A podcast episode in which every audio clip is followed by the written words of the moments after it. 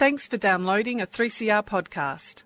3CR is an independent community radio station based in Melbourne, Australia. We need your financial support to keep going. Go to www.3cr.org.au for more information and to donate online. Now stay tuned for your 3CR podcast. Oh, living free. Welcome to the Living Free Show on 3CR Community Radio, 855 kilohertz on your AM dial. I'd like to acknowledge the Wurundjeri people of the Kulin Nation, traditional owners of the land from which 3CR transmits people-powered radio. Hi, I'm Bill, and each week on the Living Free Show, we showcase one of the recovery programs that assist those suffering directly or indirectly from addiction to drugs, alcohol, gambling, and food. Our guests share their recovery story and highlight that shared experience saves lives. Today, my guest is Victoria Vanstone. Uh, she started Drunk Mummy, Sober Mummy, and with Lucy Good, also started Sober Awkward podcasts. Uh, Victoria is a self confessed party girl before making the decision to quit alcohol and has been sober for around four years now. So, welcome to the show, Victoria. Hi there, how are you? Good, thank you. Uh, your website, Drunk Mummy, Sober Mummy, describes your approach to sobriety and helping others as, in quotes, I'm a mum of three and was a huge binge drinker. I got some therapy and quit drinking over three years ago. I'm passionate about women helping and teaching each other in a safe and non judgmental environment. So, before we go to the sobriety part, can we just go back to the beginning? On the show, we usually talk about your journey and what in- influenced you growing up, when you were exposed to problematic drinking, and how you found sobriety. So, would you like to start by giving us an insight into your early family life? Yeah, so I grew up in a very loving home, um, not too much trauma. My parents were just huge party people. So from a very young age, I wanted to join the party. I could see how my parents were the life and soul and how everybody liked them. And I thought the more they were liked was because everybody was drinking around them. So for me, growing up, all I saw was people having a good time and using alcohol to do that. So, of course, in my squishy little child brain, I was just absorbing that culture from a very, very young age. And growing up, I just became the instigator of that for me and my spotty little mates at school. So I was the one that could steal the beer out of the fridge or could steal the bottle of wine out of the garage. I was the one that had stolen the packet of cigarettes off my auntie Pat. I was the one that was, you know, responsible for the party. And I made myself responsible for everybody else's joy at a very, very young age. I became a people pleaser. I didn't realize until much later, of course, that that's what I was. But I saw that how my parents made people happy. And I thought, well, I think I can take on that role. And that's how I'm going to be accepted by groups of friends and by my family. So I was always the one that was there, you know, pouring horrible liquors down my cousins' throats and doing crazy, you know, passed out in farmers' fields in a cider coma. I was the girl that you wanted to hang around with if you wanted a good time. And of course, that developed into my teens, the teenage years, as you know, I'm sure, you know, there's a lot of anxiety involved in those in those years. And, you know, even with speaking with boys, I found that alcohol made me more confident. So therefore I drank more and more and more of it. It wasn't until I was sort of 15 or 16 that my drinking changed a little bit. It was always quite frivolous style of drinking, always celebratory. There was I was never really trying to numb something out. I was more to try and make everybody else feel happy. And that actually is quite like a huge responsibility for an adult or a child, but I just didn't know it then. I just knew that I knew how to make people smile and make people drunk, of course. Yeah at school when I was about 14 or 15, there was a situation where I was a little bit bullied. As I said, there was no huge trauma in my life, but as I've discovered more recently, that trauma can be quite relative. And for me, it was a situation that broke my heart. And of course, when something breaks your heart, it was just two girls that I was best friends with, never spoke to me again when I was at, at that age where my friends were the most important thing in the world. And a little hole opened up in my heart, I think, at that young age. And the only way I knew how to deal with any emotions, of course, was to go and get drinking and go and get happy again.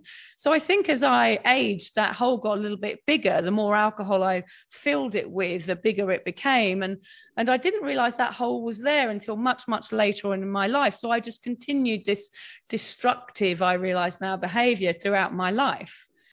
Yeah, so of course, drinking led to uh, recreational drug use in my in my late teens, early 20s, which led to a drink driving incident, which was like you'd think would be one of one of the red flags but i was so deeply ingrained in drinking culture by that point that i just used everything that happened to be good or bad as part of my repertoire of kind of riotous rebellion as i say.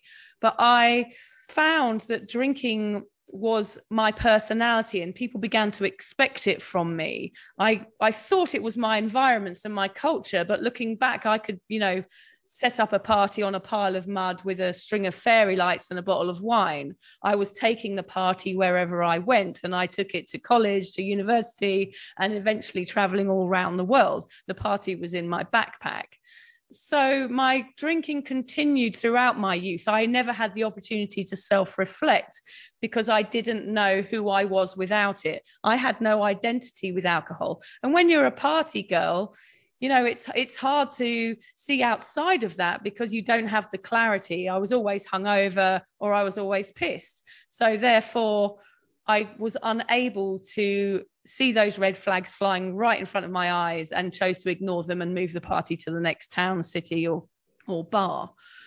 When I was 23, I blew one of my fingers off with a firework on the Millennium Night. Um, there was lots happening crazy nights that led to injuries, that led to promiscuity, that led to all sorts of risky situations. And what I found was when I was traveling around the world for 10 years on my own, I didn't care about myself that much. I think Glennon Doyle in her book Untamed has a really classic word which she says abandoning yourself. I mean, I was abandoning myself every night because the hole in my heart had become so big that I I didn't know who I was anymore and I was actually quite lost in those years.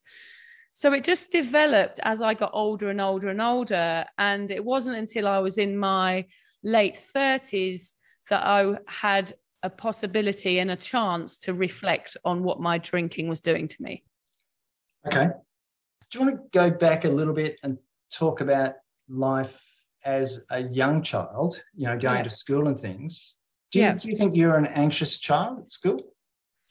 No, I don't think I was an anxious child. I think I was actually a very, very confident child. And I think I was perhaps a little bit scared of my own confidence you know, as I said, I was from a very loving family with a great background. You know, we had we had enough money, we had, you know, we had whatever we wanted. So I was actually very, very lucky. And I think perhaps part of the reason I drank so much was because I was trying to dumb that down and fit into the people that I was surrounded myself with.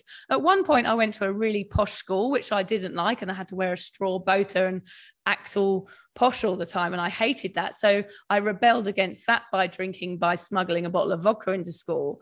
And then I went to a really rough comprehensive school where a lot of the girls were kind of pregnant at 14, and, and I had this kind of silly posh accent. So my way of dumbing that down and being a bit more street and being like the girls that I'd met was also to drink alcohol so that they didn't think I was some, you know, toffee weirdo coming from the posh school. So no matter what situation I was in as a youth, I used alcohol to to change myself and and sort of morph myself into what I thought people wanted from me. Because of that situation with my friends at school abandoning me and, and not wanting to be friends anymore, I realized quite early on that something I did from that point was to not only try and make friends, but to keep them. So, because those girls had walked away from me, my main um, kind of objective with friendships was to have the friends and then keep them liking me. And the only way I knew how to do that was to entertain them. And of course, the only no- way I knew how to entertain was to down uh, 10 pints of lager and, and show everyone how crazy I was that was my identity, the crazy party girl who you were guaranteed to have a good time with from that very young age. So it was impossible for me to identify, as I said, and and yeah, that that youth never really had an opportunity to be anything else because that's what I saw growing up. That's how I saw people got liked. Yeah. So how early did you start drinking? I remember my grand babysitting for me from when I was about 12, and I'd always had the plan it had been hatched over a few weeks. I had a bag hidden in the in the garage that I was going to steal a couple of bottles of wines and bottles of wine and um, sneak off down the recreation park and get them down my neck with my mate. Unfortunately, my friend I remember very clearly was putting the bottle to her mouth and I drank two bottles of wine. And I remember not thinking I was naughty. I was always quite rebellious. So therefore I was kind of hitting that need of I had elder brothers and sisters that were already rebelling against our parents. And so for me, it was like I could join in. I, I wanted to be the, the rebellious one as well so that I could age and catch up with them. So I remember drinking the bottles of wine and feeling for the first time a sense of euphoria that I had never felt before, and that the world problems were off my shoulders and that I could just do nothing but sit on a swing and you know drag my hair along the floor and look up at the sky and just feel like gosh I this is what I've been waiting for and I remember instead of feeling um, sad or embarrassed with my hangover the next day on the bus on the way to school. You know, I'm only 12 years old, it's very, very young. I remember feeling so proud of myself that I had entered the drinking arena and I had, you know, done what I'd been meaning to do for such a long time. It was like, you know, a coming of age for me, which is sad, really, I guess, looking back now. A coming of age should have been learning to skip or, you know, but no, it was, yeah, it was just because it was so common in my house that I just didn't know another way of being. Yeah. So, how much older were your siblings? Um, they were four, between four and 13 years. So, my my eldest sister was was nearly 13 when I was born. So, you know, I watched her going out with all these different boys and just being everything I wanted to be. So I was in a hurry to grow up and join them going out to pubs and clubs and raves and bars and whatever they were doing. I was just in a in a desperate hurry. So did they enable you to do a lot of underage drinking or did you just get it yourself? No, I I mean, I think sometimes they were stuck looking after me, so therefore they had to drag me around with them a little bit to places. When I was 14 or 15, uh, my older sister Sarah used to. Uh, there was one situation where we got caught her taking me to an illegal rave. So there was some influence there, but it was I was never holding back. I was the one trying to talk them into it. I was like, come on, I'll do your chores for you. I'll do the dishwasher. Just take me to that bloody nightclub because I just, I just was desperate to be involved. It wasn't their fault. I can certainly say that. It was definitely me instigating everything. Yeah. So uh, you mentioned having friends at school, but did you have any other friends who you engaged in sort of drinking activities with on your own? Well, everyone and anybody that was near me, it was the thing to do. I wasn't interested in playing sports down the park or I was more interested if I went to the park I was sort of crawling on my hands and knees to find cigarette butts that we could roll into you know Rizla papers and try and smoke I was just all I felt like was that I needed to rebel so I did have other friends, but I was all I did with them as well was to try and get them to to drink with me. So there was never really any wholesome relationships with friends. It was always about right, where are we going to party? Where are the boys? What can we do next that's that's going to be naughty? Yep. So what did your parents think? Did they know? They didn't know at that age that I was stealing booze and and we did get caught a few times, but I think they just put it down to the normal teenage rebellion. It wasn't abnormal at that point. Everybody I knew was doing the same thing, so it it, it didn't stand out as being weird. And when we had social engagements at the house or Christmas, you know, everybody started drinking with Bucks Fizz at 9 a.m. So I think by the time, you know, I'd got stuck in and managed to steal a couple of glasses of sparkly out of the fridge, everyone else was so sozzled that it didn't really matter. And my parents are from an era where, you know, it was that yuppie 80s time. They had a bit of money for the first time. the post-war angst was over. It was let's the good times rolls and, let let the good times roll, and, and we'll do that with alcohol, and we'll have parties, and we'll have fun. So they were just living the dream basically compared to what their parents had suffered, you know, during the war. So they they were just having fun. And in those days compared to now there wasn't the opportunity to see outside of that. It was just that everybody drank. We can afford to drink. Let's do it. And and that's what i saw growing growing up. And i think there is a history of drinking on my mum's side of the family. My dad's family signed the pledge which uh, in the 19 20s, I think it was a pledge, it was a religious pledge that you signed that meant you would never drink. It was something to do with the temperance movement. But yeah, they weren't big drinkers, but it just wasn't because it wasn't considered to be toxic drinking. It was never alone. It was never for commiserating. It was a joyful type of drinking that looked like fun. So no one was ever pointed out of the crowd. You never looked at anyone and went, gosh, she's got a drinking problem. You just went, oh wow, aren't they good fun?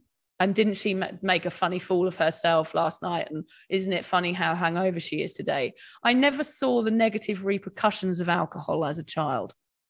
Yeah, that's interesting, isn't it? Yeah. Looking back. Okay, well, listen, let's take a short break and we'll have some music and some announcements. Drumming those guitar strings in the morning,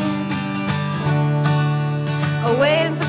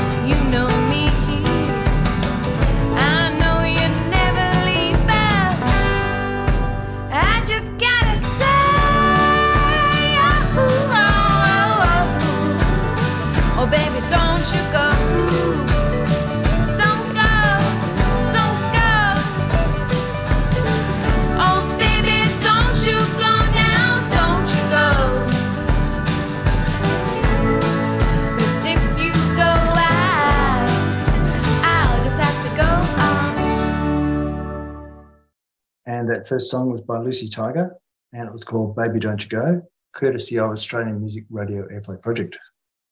20 Years on the Inside is an iconic new podcast series that gives voice to the experience of First Nations people in the Victorian prison system.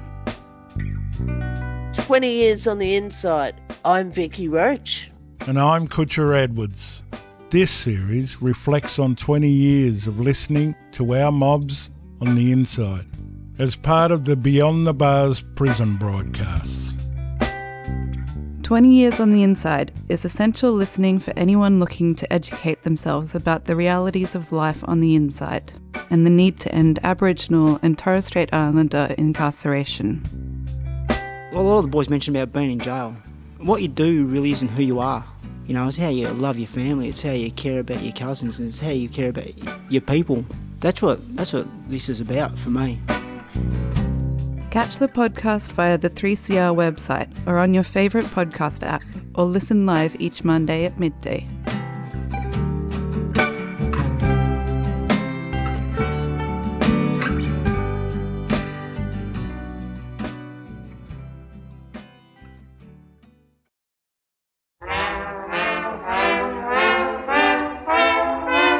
Hi, I'm Rod Cook, one of the presenters of Nostalgia Unlimited, heard on 3CR every Sunday night between 8pm and 11pm.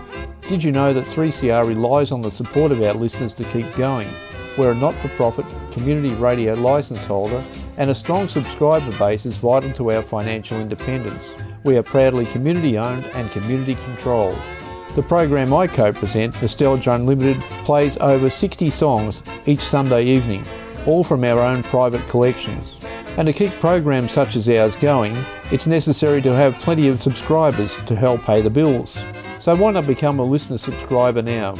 You can do so by contacting us on our website 3cr.org.au backslash subscribe or call the station during office hours on 9419 8377. Press 1 and you can subscribe over the phone.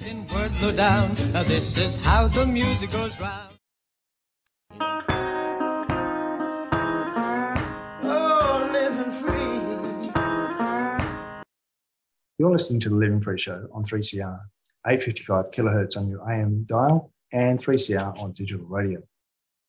If you're interested in listening to one of our many podcasts, then you can head to your preferred podcast platform or just Google 3CR Living Free. On our webpage, you'll also find details about the Living Free Show and how you can contact us. Today I'm talking with Victoria and we're talking about her life journey and recovering from alcohol abuse. So, Victoria, before the break, we are talking about drinking and the fact that it was basically what everybody did, and drinking wasn't seen as in a negative light. So, do you want to take us through from, say, your early 20s about how your drinking impacted on your life and your relationships with people? Yeah, so because I um, probably didn't care about myself that much because I was always drinking and always hungover, I think I got myself into a lot of messy situations in my early 20s. I actually ran bars in Thailand, beach bars that unfortunately got destroyed by the tsunami. But I always surrounded myself with people and places that my drinking was hidden with. It was very clever. I sort of diluted my drinking into the crowd that I surrounded myself with. So it never got caught out. No one ever told me off or said you have a problem. I mean, when you work behind a bar, it was again, it was expected of me.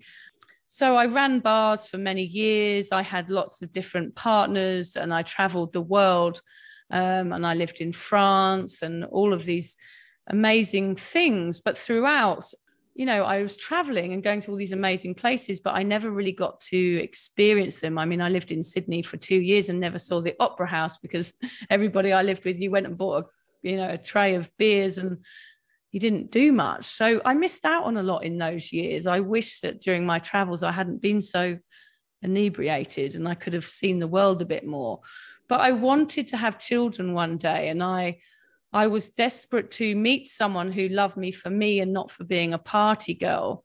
And I went through lots of very up and down relationships with partners because it was always based on drinking. It was always based on meeting them in a bar or or every night drinking and numbing out if problems were happening in relationships. So I never had successful relationships. In the end, I started to question why. Why am I not having this successful life that my friends and family are all having? Why am I just sitting on the beach in the middle of nowhere with a bar and a and a drink problem.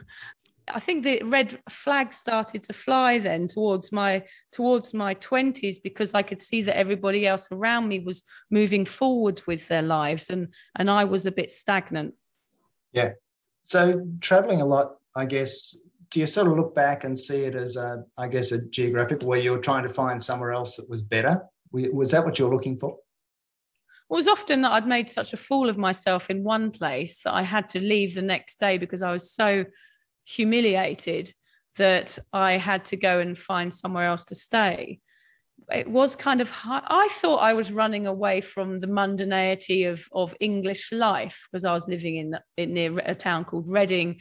You know, my rebellious nature meant I wanted to do something different with my life. I didn't want to stay in the same village where I grew up and get a job and get married and get a mortgage and do all those things. I wanted to have a life that was rich with you know, with food and drink and color. And I just wanted something else because I was, I think I was quite creative, but my creativity had been numbed out with alcohol. So I never got to go to college and study art, which I would have liked to have done later on. You know, all of these things were repressed because of the alcohol, because of the partying. But actually, my creative mind would have liked to have a more interesting life and a more colourful life, which I think at some stages I did try and do. I always managed to survive somehow, but that that moving around was a way of diluting the problem, I think, as you say. Yeah. So what caused you to sort of start settling down a bit? Well, after the tsunami, I decided to go and live in Australia where my sisters were living at the time. And I bumped into an old friend from uni who was living there. I hadn't seen him for 17 years. And for the first time, I met someone who had no expectations of me. They hadn't met me when I was drunk. They didn't know much about my past or or who I was or who I thought I was.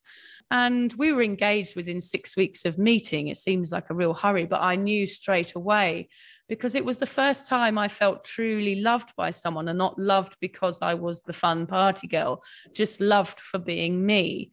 And that changed a lot of things within me. It meant that I didn't have to perform anymore and that I could take off that booze mask that I'd been wearing for so many years.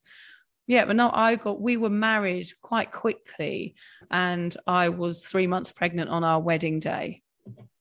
Okay. So finding somebody who I guess, didn't know your your history uh, meant that, you, as you say, you didn't have to be someone you weren't. So did that sort of allow you to relax a bit more? Uh, did that affect your drinking, or was your drinking just the same? It allowed me to mature. I don't think I had matured until that point because I didn't really feel like I was worthy of maturing.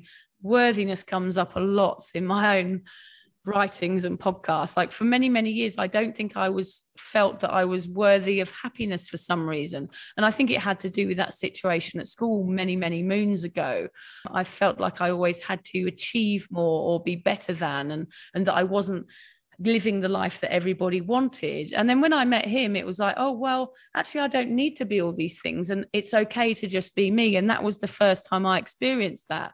I mean, I was still drinking and we drank together, but it did slow a little bit then. And then I became pregnant. And of course, I had a nine month window of sobriety right there, forced upon me against my will. And I was able to see life through that window. And it was something that I had never witnessed before. It was brighter and lighter, and I was capable of relaxing into life a little bit more and I thought, gosh, this is nice. Like I don't have to drink and I can still be me. And I'd, you know, go to events even though I was pregnant and sit and enjoy myself and have conversations. And I realized that confidence that I'd always had was still there and I didn't need drink. But of course, the mundanity of the motherhood and going from being a party girl to being stuck at home and being a full time mum, for me, I was the perfect candidate for a good old bit of mummy wine culture. So, how soon did that start? It started about six weeks after my baby was born.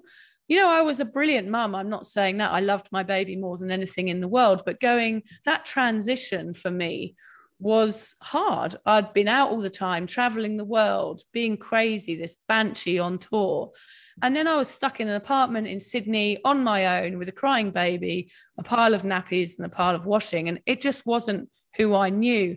And it was tough. You know, the baby wouldn't feed properly, the normal problems with, you know, having your first child, you feel like it's a life and death situation moment to moment. And I was scared. Again, the emotions I felt led me to this build up this feeling of wanting to drink. And as soon as I met a mother's group, we were planning that first night out because I wanted to escape. It was that classic needing a reward, wanting to escape, wanting to numb out this this new person, this new boring mum that I'd become. So of course that's what I did and that carried on for 4 years. I drank and parented, never in front of the child, never during the week. I was the perfect mum with the paleo snacks and the right pram and you know looking like I was winning on the outside and everyone was so impressed. But at the weekends, I just wanted to get wasted. And that started to sneak into the during the week, a bottle of wine during the week once the baby was asleep. And just all those classic behaviors started, you know, creeping up upon me. Yeah. So what did your husband think? Well, I think he thought it was all quite normal to begin with. I hadn't really told him about, you know, my recreational drug use in my past and about you know how really how wild I had been in certain times in my life because I was really trying to snare myself a good man so I didn't think any of that was necessary. He didn't need to know any of that stuff. So I mean I think he was okay with it but then something started to infiltrate my hangovers uh, a sort of sinister force. Something that I had felt in my early 20s during my sort of drug induced 90s period, I did have a little bit of anxiety back then. And after the baby was born and I was hungover on Sunday mornings, I started to feel a lot of guilt, shame, and anxiety because I wasn't capable of looking after my lovely newborn baby. Um, and that was something I hadn't felt before. That was a red flag that I wasn't dealing with and that was waving in front of me again. But I was trying to still combine these two lives because who was I if I couldn't go out and get wasted? So for four years there, before I got pregnant with my second child, I tried to combine parenting and drinking. Um, and the anxiety got worse and worse and worse. And the real turning point for me was exactly the question you asked. It was the change in my husband um, and the guilt that I felt about seeing that he was the one that I was having to take over on a Sunday and he would look at me and he, he couldn't see what was going on with me. I was, you know, be lying in a bed with my finger on my pulse having a panic attack. And he couldn't reach me in those times. He'd be like, What's wrong with you? Like, why is alcohol doing this to you? Why are you getting these panic attacks? And I, I couldn't answer him. It was like, Well, I'm over drinking, but then I'd get better uh, after a few days, and then I'd repeat the same pattern again and again and again. It just went on and on and on.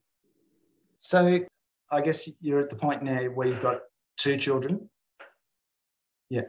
So was the second child something that you felt you could manage better? Did you have the experience or not? I, I, felt at that time the anxiety had got so bad that I felt like I must get pregnant because therefore I'm going to have one of those another lovely window of sobriety and then perhaps you know maybe then I can stop.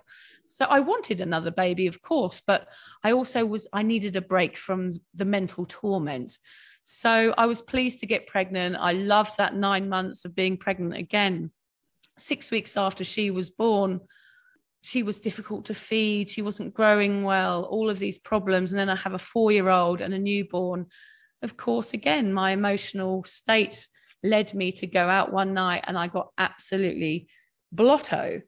And I woke up the next morning, and really for me, that was one hangover too far. And so what happened? So I plodded out into the lounge that morning and you know my husband had was concerned about me. He never told me to stop. He never told me to slow down but i could see in his face that he was he was worried about me. And i walked into the lounge that morning and just said I, I cannot do this anymore. I'm trying to moderate. I'm failing. I don't mean to drink so much but i always do. These panic attacks i can't cope anymore. I think i need professional support. And that's really when my story changed was was that morning. Right. So what was the first thing you tried? What was the first reaching out? What what were you looking for? Well, I looked online. I didn't really know what to do. I'd been to an AA meeting with my sister many years ago. And I didn't, my sister was 22 years sober by this point. And because my drinking, I didn't feel like it was extreme. You know, I had that delusion that AA was for people who were, you know, passed out on a park bench with a bottle of Jack Daniels. That was just what I thought in my head. I realize now, of course, that they would have accepted me with open arms. But at the time, I didn't feel that that was the path that I wanted to take. And also at the time, I didn't really realize I had a problem. I just thought I was a pesky binge drinker who had a tendency to overdo it. I didn't know I was an alcoholic at that time. And really, when I reached out for help, I wanted to learn how to be a better drinker. I didn't want to learn how to stop because, of course, I didn't know I had an identity beyond being a big drinker. So actually, what I did was to reach out to a local therapist that I just Googled online and it read break free from your addictions. And I thought gosh well that sounds I do feel like I need to break free from something because I because of the anxiety. And I thought I'd phone up the lady and she'd say you know sorry love this is for real alcoholics here. You're just yeah you're not worthy of this help. But of course she said see you monday. And and yeah and i had 12 weeks of therapy with diane in which i uncovered a lot of what we've talked about and my reasons why i was a pe- people pleaser and and how the opinions of others had had ruled my life and that i needed to leave them at the door and rebuild my life without alcohol. Yeah. So what were your early experiences then with that knowledge that you did she say you were an alcoholic I remember the first thing she said, Why are you here? And I kind of remember sort of whispering under my breath saying, I think I might have a problem with drinking. And she was saying, Say that a little bit louder. And I was like, Well, I think I have a problem with drinking. And as soon as I said it in my head, I realized I'm here because I have a problem with drinking. And I couldn't really comprehend it. It took a while for me to sit there and a few tears later for me to understand that I was in the office of a therapist because I had a drink problem. And that was a huge realization for me. Yeah. So in, in those initial 12 weeks, what sort of things were you becoming aware of about your behavior? I realized that I was almost pushing the responsibility of my drinking onto other people or environments or culture or places, all of these things, or people I was with. I was like, oh, I can't hang out with him. He's the one that gets the shots in, or, you know, but it was always me. I think that's the biggest thing I learned early on in therapy was that it was my hand reaching out for the drink. It was my hand reaching into the fridge or cracking open a beer or twisting a cork. It was my responsibility, I realized in the end, and that I was then responsible for changing my own behavior. And that was huge for me because it meant then that I could decide not to drink, whereas I hadn't realized that was an option before. Yeah, that's good, isn't it? Okay, awesome. We might take another break there.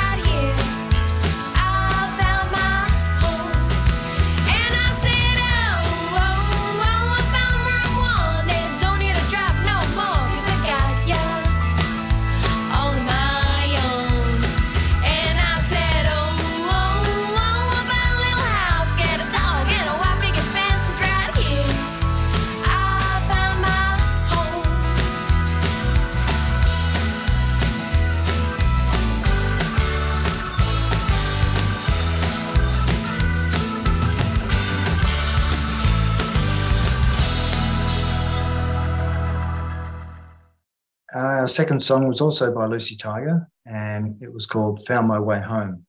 And again, courtesy of Australian Music Radio Airplay Project.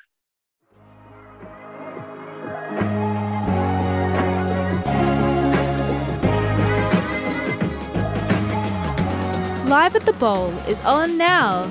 The open air series returns from January to April with an exhilarating program of live performance. See some of the best homegrown and international acts on the Sydney Myer Music Bowl stage. Share a picnic on the hill, take in a symphony at sunset, or dance the night away to your favourite musicians. Explore the full program at artscentremelbourne.com.au, a 3CR supporter.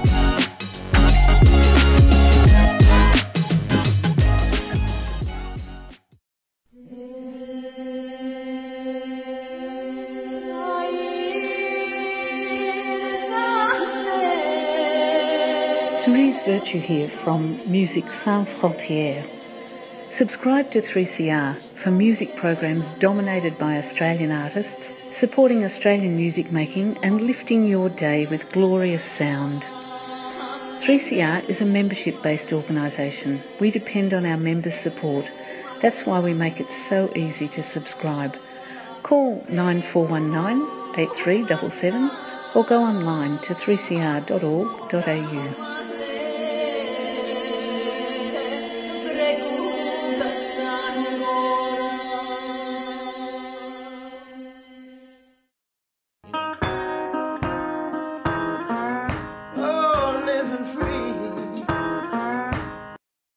This is the Living Free Show on 3CR Digital Radio and live streaming on 3cr.org.au. And today I'm talking with Victoria about drinking and sobriety. So, Victoria, before the break, we were talking about becoming aware that drinking was a problem to you and realizing that you had a responsibility to do something about it yourself. So, do you want to talk about the sort of things that you did early on to, to try and manage your drinking and how successful they were? I think for me, it, it, happened during the therapies that something clicked in me that I realized not drinking was a possibility for me. I think I'd gone through life accepting the fact that I was always going to be a huge drinker.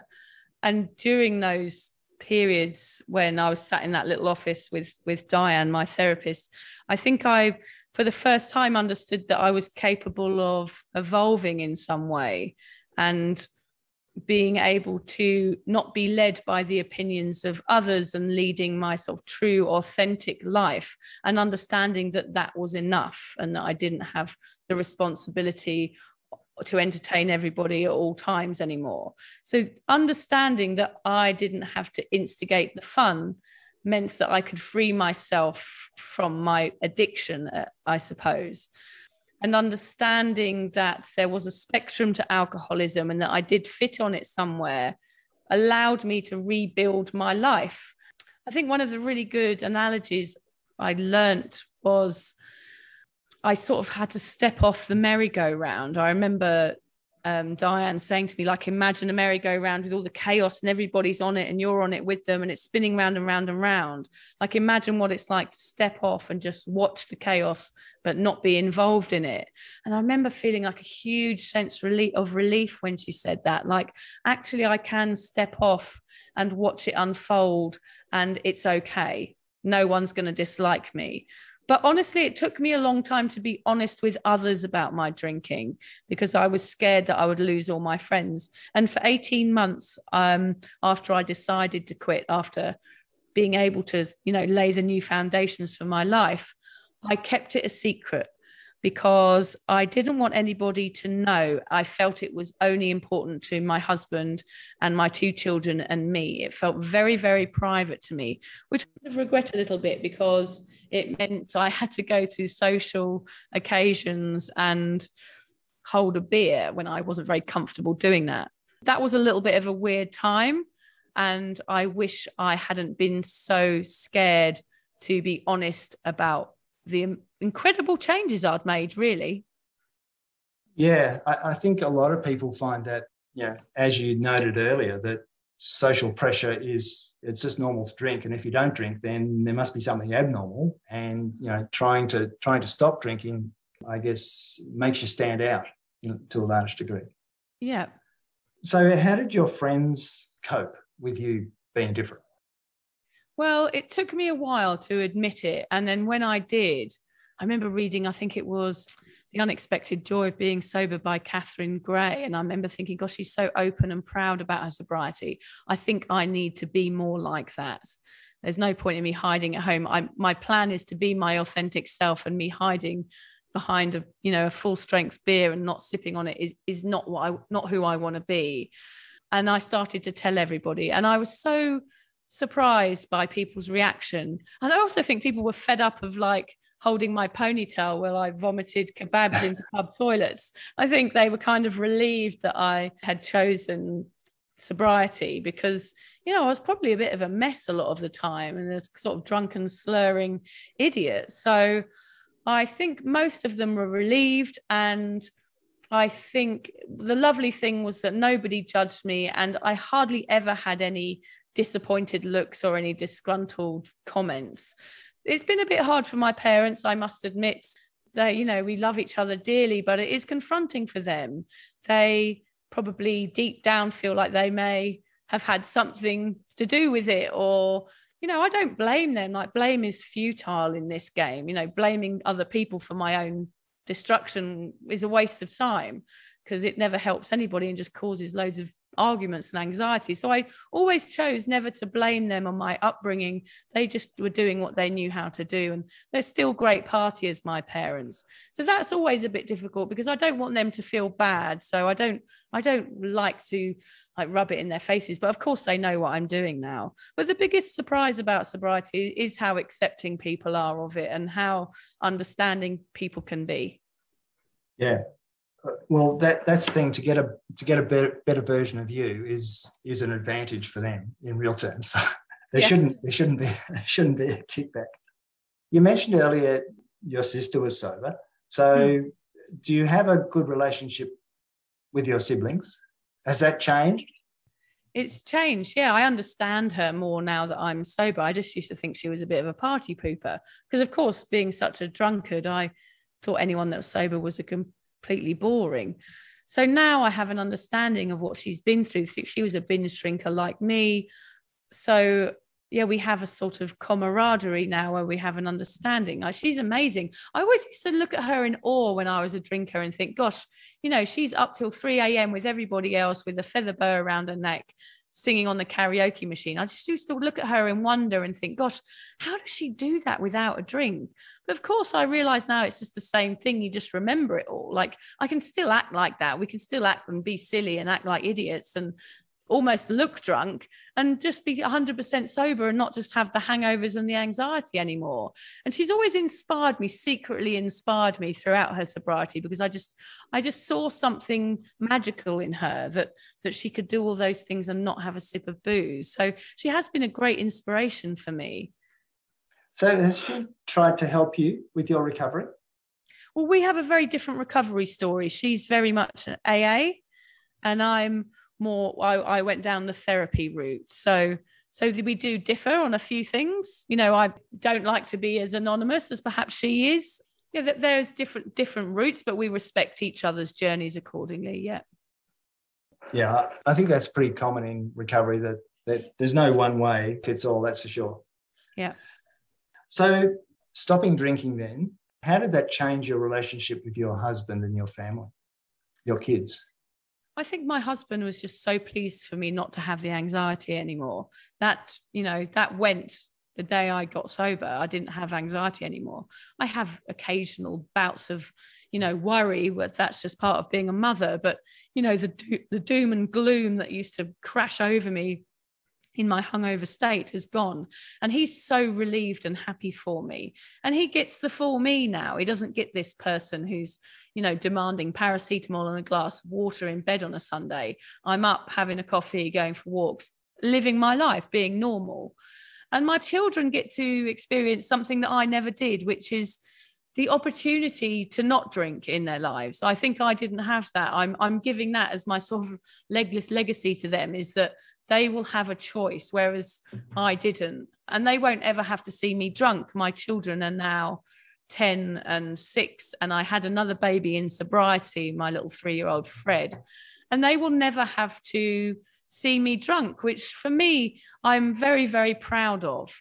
I think it's one of the best things I'm ever going to do. You'll have to check in with me in 15 years' time whether it worked, but I think that's going to give them more of an opportunity to not lean on alcohol as they, you know, live out their lives. If, if I can do that one thing for them, then I would have achieved being a good mum. And also the fact that I'm more present, I'm more available. I'm not perfect, like I still scream and shout and I'm just I'm not a great mum sometimes. I'm awful.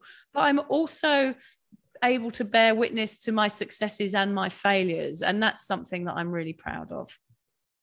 Yeah, it is good. Plus, you can remember what you've done. Yeah. Yeah. Yeah. So I guess that takes us on to you know the things that you've done in your sobriety. So Uh, as I mentioned earlier, that one of the things you did was start a website, which I think was a blog, Drunk Mummy, Sober Mummy. Do you want to talk about why you set that up and how that works? Well, I think I've always been a writer. I didn't really know.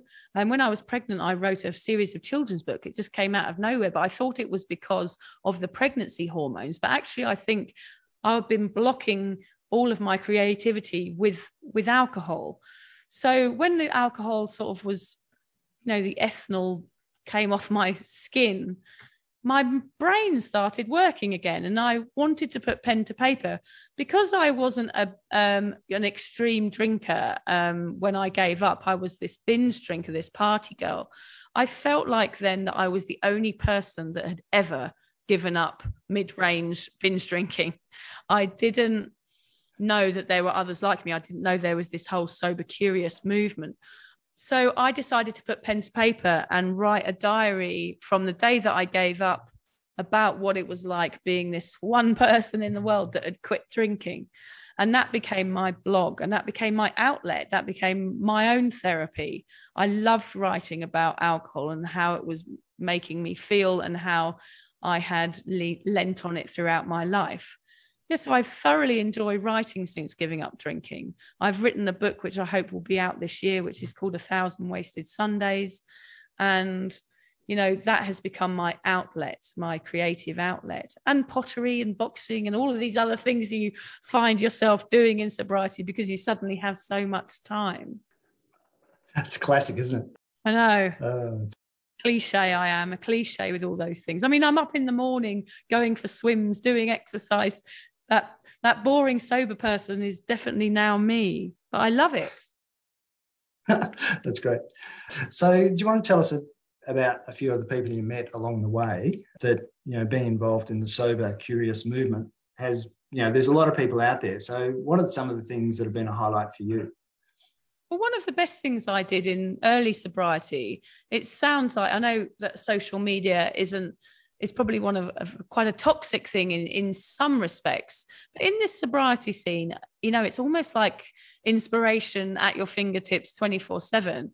And I made an Instagram account, my at drunk mummy sober mummy one, and I followed people that were sober or people that were mindful drinking, or I followed everybody that I could that was on the same path as me. And one of the earliest ones I followed was Sober Dave. I don't know if you know about Sober Dave. He's like this 55 year old carpet fitter in England who does a blog and he's just a very inspirational guy just because he's so relatable, you know, and Ruby Warrington. And I read all the books, I soaked them up as quickly as a gin and tonic back in those days of my early sobriety, I was just trying to absorb as much as much information and find out as much about people that were sober as I could, just so that I could learn about what was possible and what what I wanted my life to now be. So yeah, I just followed so many people, and that's been a huge help. I also started meetup groups for sober people in my local area, and I also started started a Facebook group for particularly for women, which is my Drunk Mummy Sober Mummy group. Um, and that's been hugely helpful because everybody posts on there. There's probably 20 posts a day of people at different stages of sobriety, those that are still struggling. And it's great to be a support for others nowadays as well. Yeah, it's quite a thing in the um, recovery movement, actually, helping other people just to discover that there's there's another way, you know, that you're not locked into where you are. Yeah. So I want to also talk about sober awkward. So do you want to tell us how you met Lucy Good? Yes, so I was writing an article. Lucy runs a, a network for single mums, an online network in Australia. And I she reached out to me to write an article about single mums drinking.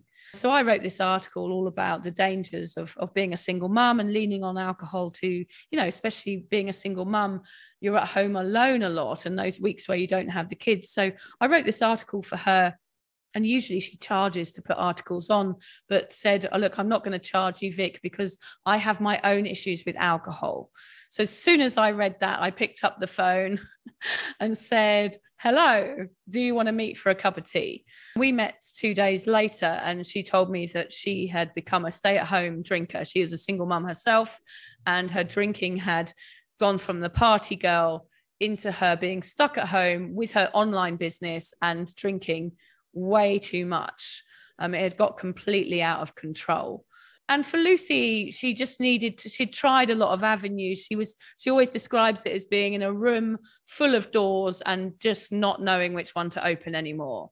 And she just needed to meet somebody that was like her and that had been through a similar situation to her that was still happy. She could see I was still fun and still confident and still had a life. And I sat there and said to her, Look, we had ordered some porridge. And I said, Look, this is tea and porridge. This is me now. And it's okay. She went out after our meeting, bought two bottles of wine, and went on a massive three day bender. She didn't know at that point that that was going to be her last hurrah. We call it the last hurrah, but we've realized the last hurrah can lead to some pretty dire situations. So it's actually really negative. But she had her last hurrah and she woke up on the Friday morning and said, Right, that's it. And from then on, we've just become really, really close friends. She's been sober for a year now. And it's sometimes just about timing. And for her, it was about meeting the right person and, and, and it being about timing. And Lucy had done so many podcasts for her own business before. It just seemed like an organic thing for us to do a podcast together. And also seeing as we were diff- at different stages of the sobriety journey, it was good to have insight. When we started the podcast, she was only four months sober, so she was still on on shaky ground there.